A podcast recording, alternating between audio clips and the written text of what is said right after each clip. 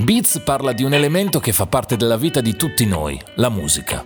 Lo fa con l'obiettivo di generare un dibattito, offrendo spunti e riflessioni da prospettive diverse. Se riavvolgiamo il nastro della storia dell'hip hop all'inizio, ci ritroviamo all'11 agosto del 1973, al 1520 di Sedgwick Avenue, siamo nel Bronx. Lì eh, Cindy Campbell sta dando una festa e ha chiesto a suo fratello Clive di mettere i dischi. Loro sono giamaicani, sono arrivati in America da qualche anno. Clive ha imparato in Giamaica come mettono i dischi i DJ giamaicani, ma quella sera decide di metterli in un altro modo. Suona i suoi dischi funk, ma decide di suonare solo la parte strumentale, quella dove ci sono basso e batteria. Ha lo stesso disco sul piatto 1 e lo stesso disco sul piatto 2. Lui suona sempre quel segmento, lo suona sul disco 1 e lo rimette dall'inizio sul disco 2. Appena finisce sul disco 1 attacca sul disco 2. Questo circolo musicale che crea è qualcosa di nuovo e questo gesto, a questo gesto si attribuisce la nascita dell'hip hop. Clive Campbell altri non è che DJ Herc, uno dei massimi pionieri del genere. Nella sala parto del movimento quindi non c'erano gli MC, ma c'erano i DJ che sono stati fondamentali. Poi gli MC sono arrivati e hanno portato in alto la cultura eh, hip hop. In questa puntata di Beats noi parleremo di un prodotto fondamentale per questa cultura che proprio come tutto il movimento è partito dai DJ e poi è stato reso grande dagli MC. Sto parlando del mixtape. Il termine mixtape è tornato di moda anche in Italia grazie ad alcune uscite discografiche molto fortunate, recenti. I, rapper, soprattutto alcuni rapper, amano molto fare i mixtape perché sono più istintivi, sono più veloci, si sentono più liberi, non sentono la pressione del disco ufficiale e il mixtape permette loro anche di rimanere più vicini ad una cultura di strada. In generale, ampliando il campo, la celebrità nel mondo dei mixtape arriva intorno agli anni 2000, ma in realtà è da molto prima che girano per le strade i mixtape. Sono molto utili all'industria discografica perché spesso un brano che non è finito in radio e che non è diventato una hit lo diventa grazie ai mixtape, grazie a un DJ che fa una selezione dei suoi brani preferiti e divulga questo tape in giro per le città degli Stati Uniti, perché è da lì che parte la grande cultura dei mixtape. C'è solo un problema, i mixtape sono illegali perché si tratta di diffusione di musica edita senza pagarne i diritti. Si crea una sorta di tacito accordo nel mercato, alle etichette sta bene, finché i mixtape e i grandi DJ riescono a essere utili per la creazione di nuovi artisti, la discografia chiude un occhio e si va avanti così per tanti anni. Il nome importante sui mixtape è quello del DJ, il DJ di nome è garanzia di posizionamento ed è garanzia di visibilità per il giovane emergente o la giovane nuova star della scena che sale a bordo sul mixtape regalando le proprie strofe. Va avanti così fino a quando arriva un game changer, come succede sempre nella musica, un nome che cambia tutto e quel nome è 50 Cent. 50 Cent oggi è considerato una grande icona dell'intrattenimento americano, è un rapper, è stato un rapper enorme, lo è tuttora oggi, ma ha un impatto commerciale chiaramente più piccolo. Eh, è passato negli anni 2000 50 Cent dalla criminalità delle strade del Queens ai red carpet di Hollywood e New York in poco tempo. È sempre stato un bravissimo rapper, le sue skills erano conosciute e riconosciute, ma le rime erano così crude che le major avevano paura a scritturarlo. E allora lui e la sua crew decidono di fare da soli, decidono di fare musica attraverso i mixtape, ma i mixtape di 50 Cent hanno una grande differenza, non sono una collection di brani, non sono firmati da un DJ, lui non presta le sue rime ad un altro DJ. I mixtape di 50 Cent sono una raccolta di suoi freestyle e in copertina ci va il suo nome, 50 Cent.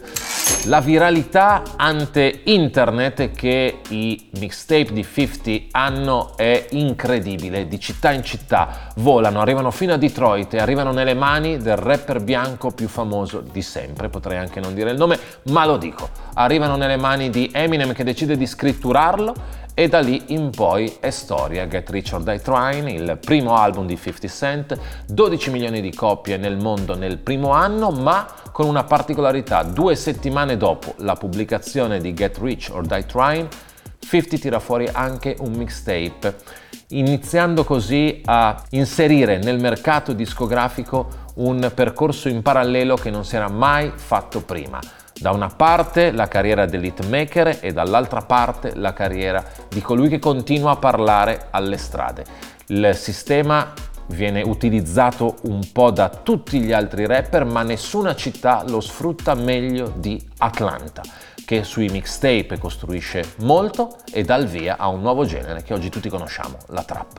Ho menzionato la trap resa popolare da TI e un po' di soci negli Stati Uniti, parola chiave anche per la scena italiana, negli ultimi anni se ne parla e se ne è parlato molto. Dobbiamo andare al 2015 quando Sfere Basta e Charlie Charles danno vita a XDVR che diventa il manifesto della scena trap italiana che poi si svilupperà, esploderà qualche anno dopo, tra il 2016 e il 2017. L'istinto con il quale Sfera e Charlie fanno XDVR è lo stesso che aveva portato 50 a fare i suoi mixtape, ma cambia la destinazione.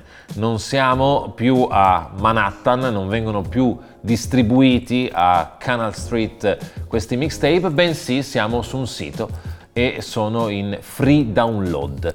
Internet è un altro punto chiave nella storia dei mixtape. Dobbiamo andare nel 2007 quando Lil Wayne e la sua crew porta il business dei mixtape ad altissimo livello. A quel punto rapper e DJ ci fanno un sacco di soldi sui mixtape e alla discografia non va più bene perché è una discografia ferita dalla pirateria e quindi in quegli anni si rompe il tacito accordo. La discografia spinge l'RIAA, che è un po' la nostra FIMI, a chiamare l'FBI e a far sì che l'FBI faccia irruzione nello studio di DJ Drama. DJ Drama in quel periodo è la massima entità nel mondo dei mixtape. L'FBI confisca 50 o 80 mila copie a seconda di chi scrive e scriverà l'articolo sul giornale o sul blog di turno e di fatto questa mossa rompe il tacito accordo tra discografia e